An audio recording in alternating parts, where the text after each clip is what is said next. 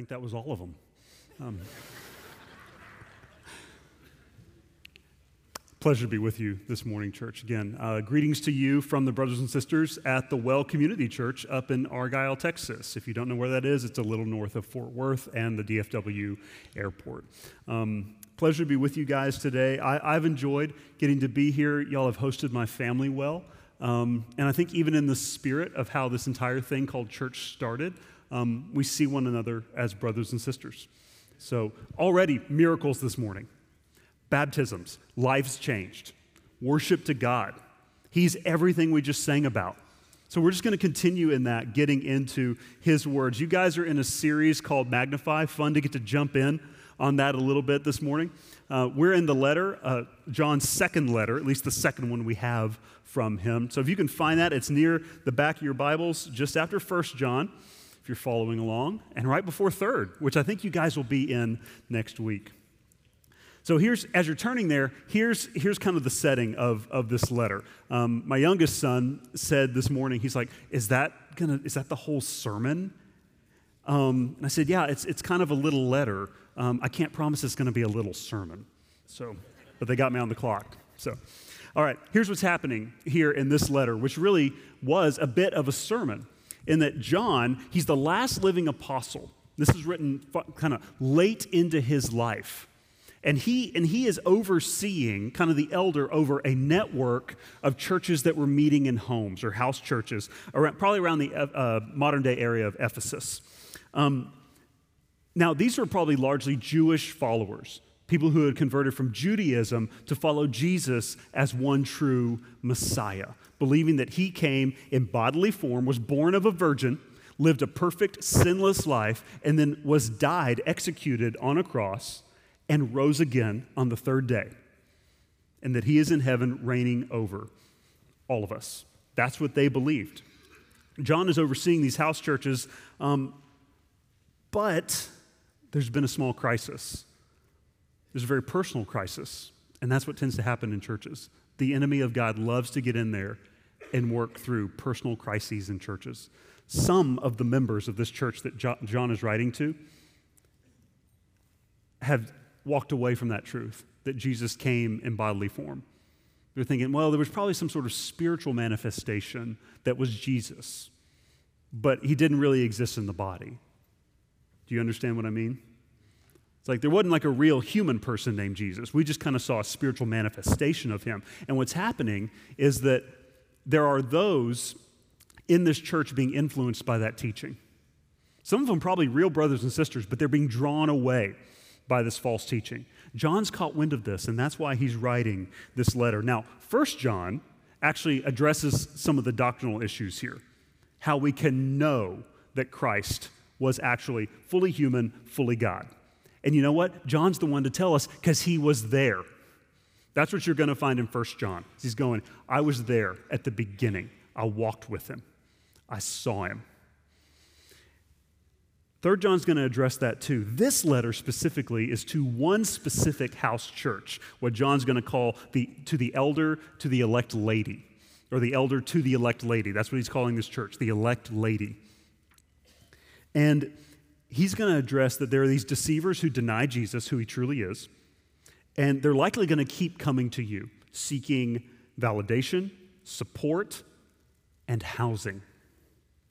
So the message is to this church community to not offer them any hospitality. That can feel a little, little rough. That creates an immediate conflict, doesn't it? Um, why is that a tough message? It's hard to accept, even in this time. Um, we want to be nice, we want to be kind. We, we also feel that sometimes we, we need to do something nice so God will like us. That's not a new attitude that just came along with the 20th century or the 21st century now. Christians here were even struggling is like, that's a hard message. Some, I know some of these people. They're, they're my neighbors. They're friends. You know, I, I do business with them. Um, and John goes, yeah, but they're teaching, but they're teaching false doctrine. It's a tough message. Um, and there are those who deny Jesus, and they're going to continue to prey on that unbelief that all of us can sometimes have that, ah, I've got to do something to please God. That maybe Christ wasn't enough. Wasn't that the original lie all the way back in, G- in Genesis 3? Did God really say? deceivers don't have anything new. There's no new creation with deceivers. They just kind of keep repackaging the old lie. And that's what's happening here. Let's, let's read the letter together. Let me give you the sense in what this, how this letter would have been received. It would have been an early house church. We might be out in the courtyard. Maybe it was a well to do church member that could host us in his larger home. He's got this outdoor courtyard. Um, and we're gathered together as a church. We're here for service and we're going, we've got, we've got a letter from the elder, from John. And we're going to read it aloud. So that's what we're going to do here this morning. If you look, you can read along with me. The elder, that is John, to the elect lady, you local church, and her children, all you members, what does he say? Whom I love in the truth. And not only I, but also all who know the truth. I'm reading out of the English Standard Version. John goes on saying, Because I love you this much, because of the truth that abides in us and will be with us forever. Grace, mercy, and peace will be with us from God the Father and from Jesus Christ the Father's Son in truth and love. I, I rejoiced greatly to find some of your children walking in the truth, just as we were commanded by the Father. Now, I, I ask you, dear lady or dear church, not as though I were writing you a new commandment, but the one we have had from the beginning that we love one another. And this is love that we walk according to his commandments. This is the commandment. Just as you have heard from the beginning, so that you should walk in it. For many deceivers have gone out into the world, those who do not confess the coming of Jesus Christ in the flesh. Such a one is the deceiver and the antichrist. Strong language. John goes on, watch yourselves so that you may not lose what we have worked for that we may win a full reward. Everyone who goes on ahead and does not abide in the teaching of Christ does not have God. Whoever abides in the teaching as both the, has both the Father and the Son. If anyone comes to you and does not bring this teaching, do not receive him into your house or give him any greeting. For whoever greets him takes part in his wicked works. Though I've much to write to you, I would rather not use pen and ink. Instead, I hope to come to you and talk face to face so that our joy may be complete. The children of your elect sister, the members of my local church, greet you, John says. All right. So earlier in, I mentioned First John. John, uh, I've always connected very much with him. He is a bit of a poetic pastor, if you will. Uh, I, go, I go to John when I'm feeling just particularly sinful. And, and I need to be reminded of how much God really does love me in Christ. You need to be reminded of that too, because he reminds me that, Jared, you, you don't have to achieve God's love, you have it. Like sitting with John is like sitting with a grandfather who's just sitting there going like, listen, son, it's going to be all right. Here's what's really true. And that's what he's doing for this local church. He's saying, this is what's really true, but it's an emergency application of his first letter. So, the doctrine and truth that he taught in that first letter, here's what it looks like with skin on. Because John has been combating this lie called Gnosticism. Basically, there's this separation between what's done in the flesh and what's done in the spirit. Only what's done in the spirit really matters. You can do whatever you want to with your flesh, that's not connected to this in any way. That's heresy. And they would draw this out and they would say, Jesus only came, like he was a spiritual manifestation. He wasn't really fleshly. So he didn't really die. Do you see how that's a direct attack on the sacrifice that Christ made for us? It undoes everything. And John's saying, I'm writing to you guys because some of you are walking in the truth, and some of you are being drawn away by these deceivers who are going out into the world. So there's an immediacy to what John's arguing here. Um, the first thing on your outline is that the false teachers claim that there's something more you have to do. The false teachers are claiming there's something more you have to do. But John cuts straight to the heart of Christ and his truth and our existence. He was there with Jesus. He was close to him. In fact, John's often described as the disciple Jesus loved. And John says that to deny Jesus is both, to deny that Jesus is both God and man is to deny the central truth claim, of Christianity. The gospel was under fire even in those days. That, that's, that's also a message, church. As you read these New Testament letters over the next few weeks, just know that it's nothing new. The pressure you feel, the, the things that are going on in the world, the challenges to our faith, the one true faith, the challenges to the one true God. This is nothing new. It's just our time to live this truth, to walk in it. That's what John is arguing. The gospel was under fire in those days. Um, and people were saying, there's more you've got to do because you see, this body, whatever you do in this body, that doesn't really matter. You've got to achieve a certain spiritual plane. Now come over here and I'll, I'll tell you what to do. Give me some money, give me some housing, let me stay with you. Two, three, oh no, it's going to be a little longer days. Give me some housing, and, I, and I'll tell you how to be spiritual. John is instead saying, no, that's not the gospel. John explains that gospel in his first letter. Now, this is, this is all here so we can get the application here in a minute. I'm going to summarize John because I told you, like, he's one of my favorite church fathers to sit with. Some of my favorite books in the Bible his gospel, these letters. He says, We're not saved by what we do. That's deception. We're saved by what God has done, fully, wholly. We do not contribute to salvation at all. You bring nothing to the table. Well, how can this be? That's sometimes difficult to, to grasp the gospel apart from the Holy Spirit's help. So we need Him. If you struggle with the gospel, if you're struggling, going, I'm not sure, ask the Holy Spirit to help you. He's ever present help, ever present comforter. John has such a reliance on him, even to combat false teaching. We have a hard time sometimes with truly free gifts. We really do. All of us to some extent. Doesn't matter your personality, how you were raised. That's our flesh. We feel like there's got to be more. These deceivers plug into that. There's got to be more.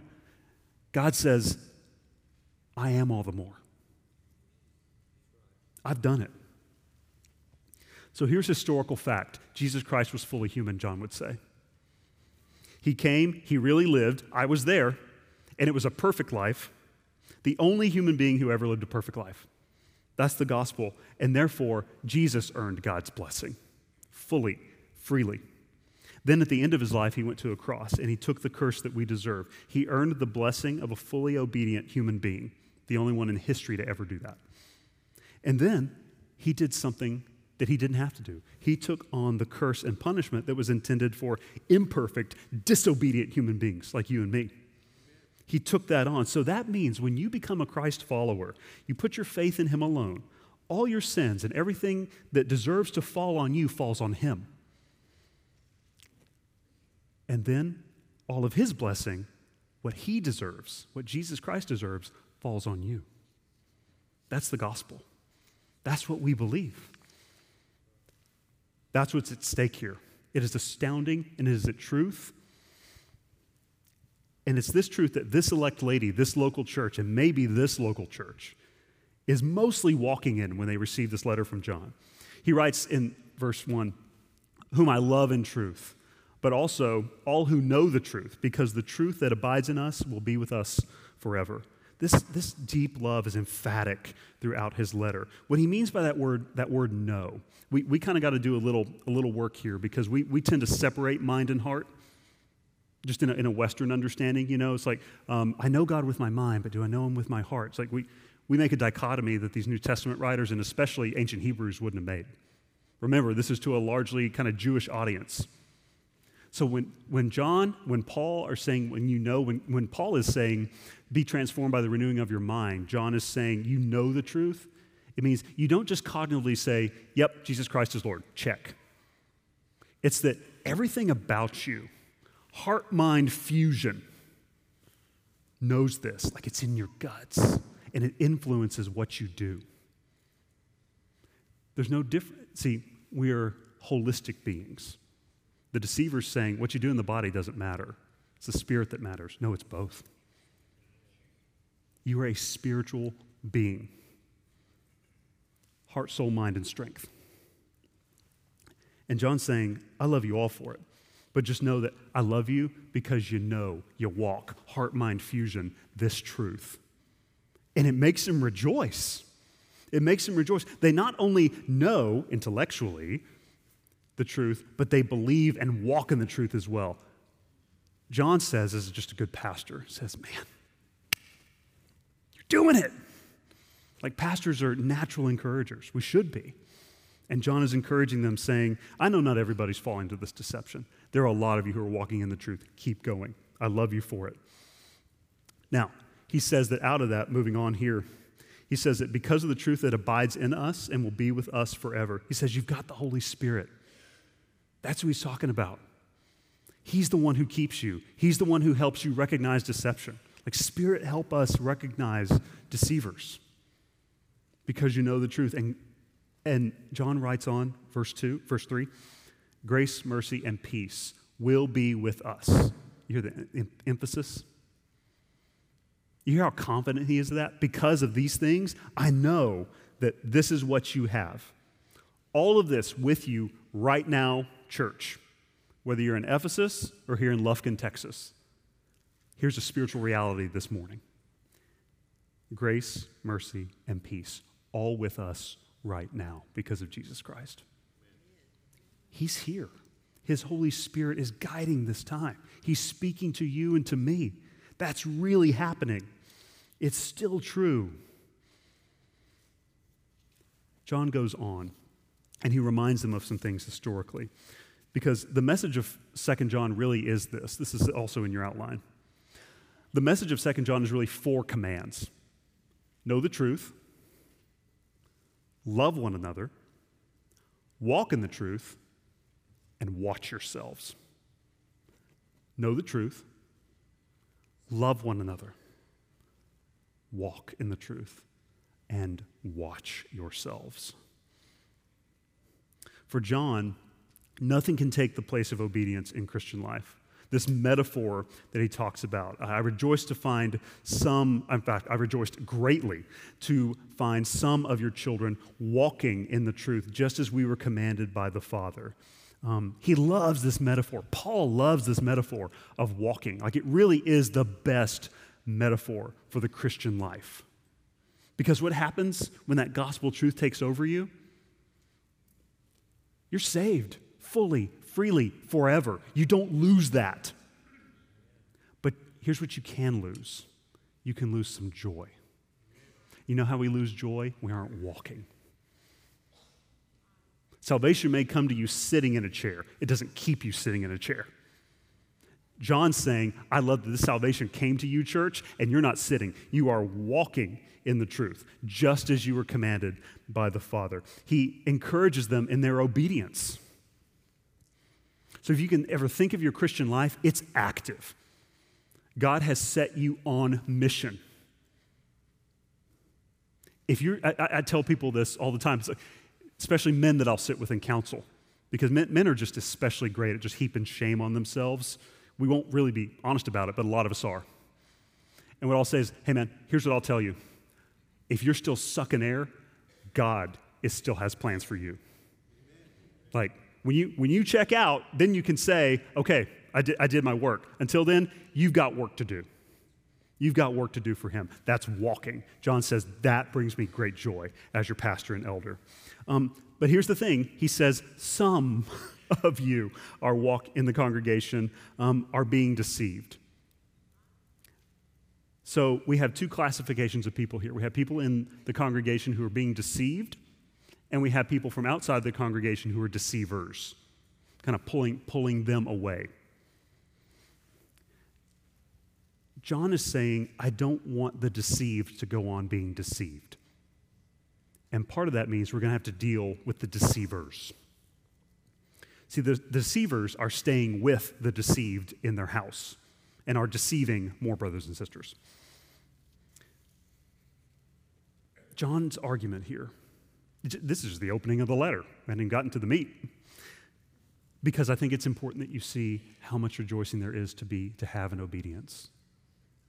Guys, there, there are a lot of Christians who are saved. They're not losing that, but they lack joy because they're not walking.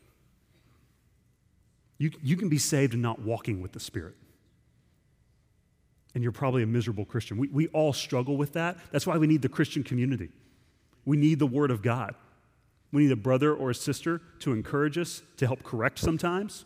We need a church to be able to do that's what's happening here today. That's why you exist. It's not just to come listen to a guy talk on Sundays, it's to be that for one another. Mutual encouragers. And John says, I know some, for some of you, you're being drawn away. I'm calling all of you to active encouragement. Here's what we're going to do. Because those active commands that I'm talking about that the Father gave you can be obeyed or disobeyed. The joy, John would say, comes from obeying. What do I want you to obey? Verse 5 Love one another. Love one another. That's the command that appears most often among the over 50 one another commands of the New Testament. You guys heard about this? Google it later. 51 another commands of the New Testament. You'll just see them on repeat. The one that is just, I mean, it just plays over and over. And John's a big contributor to that list. Love one another, love one another, love one another. That command is still here. And John says, I'm not giving you anything new. This is the command that we've had from the beginning. When this whole thing started, that was what Jesus told us to do. You can't walk as a Christian without love. And we're going to have to remember that in a minute when we've got to take care of the deceivers. So that's coming. But first, I want to remind you keep loving one another. Part of loving one another is reminding each other of truth. If someone's being deceived in the body, you who love them, pull them back in, remind them of truth. That's part of love for one another. But how do you practically love one another in the body of Christ in this church? Well, first, you've got to put yourself under the faucet of God's love. You've got to receive the Lord's love for you. Recognize you don't bring anything to the table, Christ already accomplished it. That's what John emphasizes over and over in his gospel, in his letters. And also recognize that if, if you're not walking with God, you can't give someone else what you don't have. The greatest contribution that each of you, man, woman, boy, and girl, have to make to this local church is your own personal walk with God. That's your greatest contribution. And John's saying some of you guys are doing that. That's why the command is so important. I'm emphasizing it because you need to hear it over and over. Because I heard it over and over, John would say. I remember when, when Jesus washed our feet, and then he said, and I, it kind of came alive for me, John might say. This is the first time he said, A new commandment I give you love one another. Just as I have loved you, so you must love one another. And by all this, all people will know that you are my disciples if you have one another, if you have love for one another. So, how does Lufkin, Texas know that Jesus Christ is the Savior? You have love for one another. This is the commandment you have heard from the beginning. John 17, as, as Jesus is in the garden, and it's the night before his crucifixion. Do you know the last uttered prayer that we have of Jesus in that garden? You know who it was for? It was for you. It was for us sitting here today. He says, Father, I don't pray only for these disciples who are with me. These guys over here asleep. I love them. I don't only pray just for them, but I pray for the ones who will come through their teaching. Guys, that's us. Jesus Christ looked through time and he prayed for you. He prayed for this thing happening here this morning. And he said, Father, I'm asking that you would bless them with unity, the kind of unity that you and I have love for one another. Because love is more than mere feelings. This is on your outline. Love is more than mere feelings. Just know that culturally, that's the message today.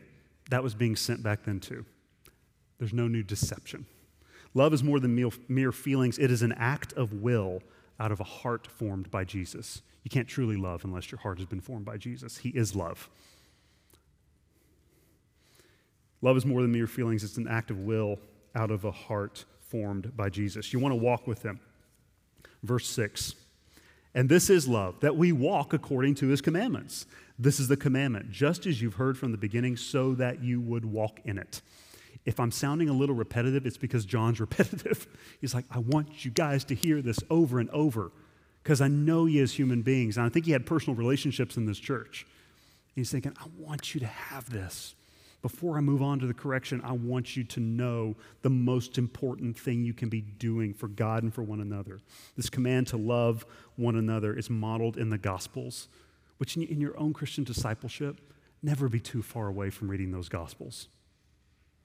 Just, just don't. There's a lot of Bible reading plans. You know, they'll read four different places in Scripture. Pick one that's got the gospel, has you in the Gospels the whole year. Okay? That's how you get to know the heart of Jesus. That's how you get to see his, his love enacted. So don't, don't be too far away from those. And I think, I think we're in the spirit of John by saying that because he keeps reminding them.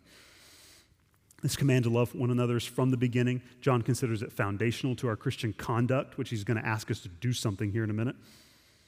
Also, foundational to that is to stand for truth. Verse 7. For many deceivers have gone out into the world, or basically spread out among the world, is another way to understand that. It's important to understand that because this isn't necessarily deceivers coming up within the local body.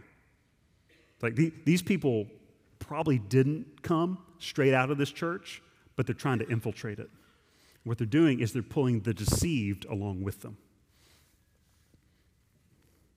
Watch yourselves, John says. Watch yourselves. He's saying these deceivers are deniers of all that truth that we talked about in God's gospel. They're saying you've got to do more. They're actually lying about who Jesus really was. They're robbing him of his full humanity. So they're denigrating God's plan. They're denigrating your salvation. They're denigrating our Lord. That's what's happening here. Second John is an emergency application of First John. You can write that down. It's an emergency application of First John because denial of the incarnation of Jesus, that he was fully God and fully man here on this earth for those some 30 years, his coming in the flesh, as John calls it in this letter, links all three of those letters. We still see it today. Again, deceivers have nothing new. They are still trying to downgrade God, downgrade the gospel. They're trying to deify man, and it usually comes with a price tag. But you see this in, in emerging new religions and religious fervor over everything from sexuality to politics. We're just, we're just trying to create man made religions. So we still have this problem we still have deceivers, and we still have those of us in the church that can get deceived if we don't watch ourselves. So, watch yourselves in verse 8 is a translation of a word that Jesus used often with the disciples to warn disciples of believers. Watch yourselves is a translation, this is in your outline.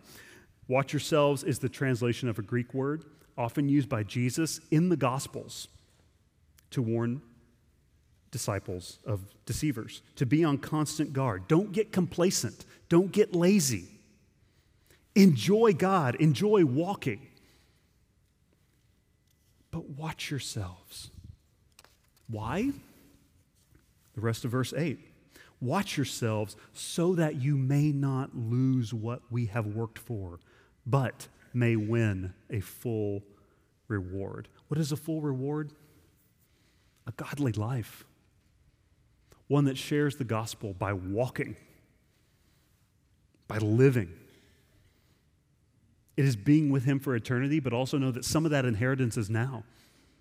Some of what He's talking about is church unity. Watch yourselves in this deception and this untruth so that you don't lose the unity that Jesus commanded, John 13, prayed for, John 17, and still commands even today. Second John.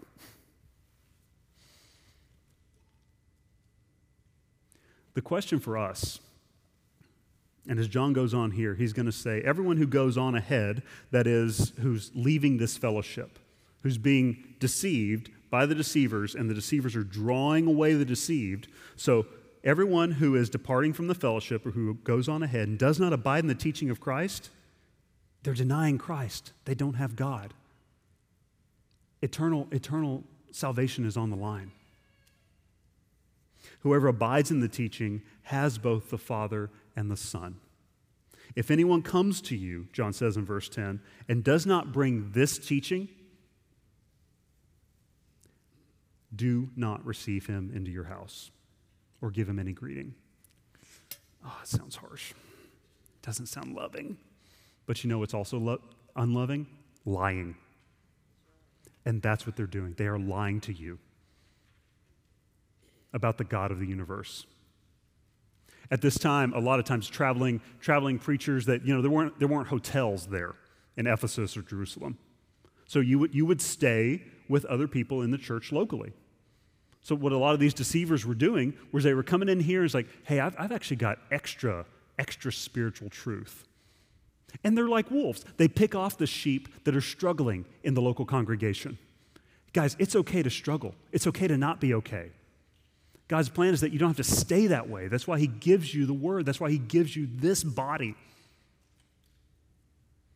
But they're like wolves over here, these deceivers, and they're going like, okay, this person, this person's struggling. Hey, come, come on over here. Give me some food. Give me some lodging, and I'll, and I'll teach you the real way. Did God really say? Same old lie. And John's saying, don't host them because you're giving them approval. By doing that, they're coming into your home. I don't know if this metaphor is necessarily going to help us as we end today, um, but one of my one of my mentors was telling me a story. Um, he goes, you know, we would have we would have Mormon missionaries come by a lot. Um, and my first inclination was always like, okay, I, you know, I like theology, so I'm going to pull them in and have a little fun with them. But what I found out is that as I, as I, they come into my house and I'm giving them the gospel and they're getting frustrated with me, what they were doing is they were going down the street and telling my neighbors, oh, well, you can have us into your home. You know, Pastor Calvin just had us in his home and we had a wonderful conversation. He said, at that, when I found that out, I said, I'm not letting them in my home again. Because what they're doing is they are preying upon my hospitality and they're using it to show my neighbors that I approve of them. And they're deceiving my neighbors. The question for us is what are you letting in? That's the application of 2 John. It might not be deceiving teachers, at least not in person. What's that Wi Fi bringing in your house? Watch yourselves. Is it bringing in something that's contrary to the truth that we've known from the beginning? Watch yourselves. So, what's coming in? What are, what are, the, what are the books you're reading, if anyone still reads anymore? What are the YouTube videos you're watching? What are you streaming? I just, I, that's just the way we tend to bring things into our house now. Is there someone you're having into your home who is contending against the truth of Christ? Now, let me say this Jesus spent time with tax collect corrupt tax collectors and prostitutes, but he didn't he didn't affirm them. That's the difference. When Jesus met with people, he practiced a transformational inclusion, not an affirmational inclusion. And we need, we need each other's wisdom for that because there will be ministry opportunities. I'm like, ah, just, that's not as clear as just, you know, letting a Mormon missionary into my, across my threshold. It may not be that black and white. John is saying, I love you guys, and I want you to do this and take care of those who are being deceived because I love you. And here's what God has given you He's given you. you notice how John uses this family language? Elect lady, my children. You see it all the time in 1 John my children, my children. Fathers, sons, all of that. He's saying you need each other. We are saved by faith alone, but the faith that saves is never alone, Martin Luther. That should be last on your outline. And that's there because John's saying you need each other, church. Take care of those who are being deceived, remove those who are deceivers. Don't have anything to do with them. Because you know the truth, heart mind fusion. You struggle to walk in it together. This letter is a community experience.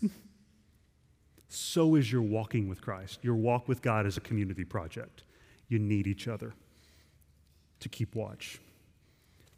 Help each other know Christ so well out of your own walk with Him that you can discern together what is unlike Him no matter the seductive or the religious garb. I'm going to pray over you to that end as the worship team comes up and leads us. I want to pray that over you guys here at Harmony Hill, that the Lord would increase these things, keep you on watch. Father, I do ask that for this, for this local congregation of brothers and sisters, um, I pray over them the, these, these spiritual prayers of First John, that you would increase their love for one another, Lord God even just right now, as, as faces are coming to mind maybe in the congregation, um, lead them to love one another. Lord Jesus, I, I believe that it's a command, but you also are praying for us actively. Would you just continue to knit the hearts of the men and women in this church to fear your name? And would you help them keep watch together as they walk? Um, you, you have, uh, just getting to hear a little bit of the story about Harmony Hill it is clear that this church is nowhere near dead. It is alive and it pleases you and it brings you joy. And I, I speak that over this congregation and I ask that you use them to this extent, that you bless them in Jesus' name. Amen.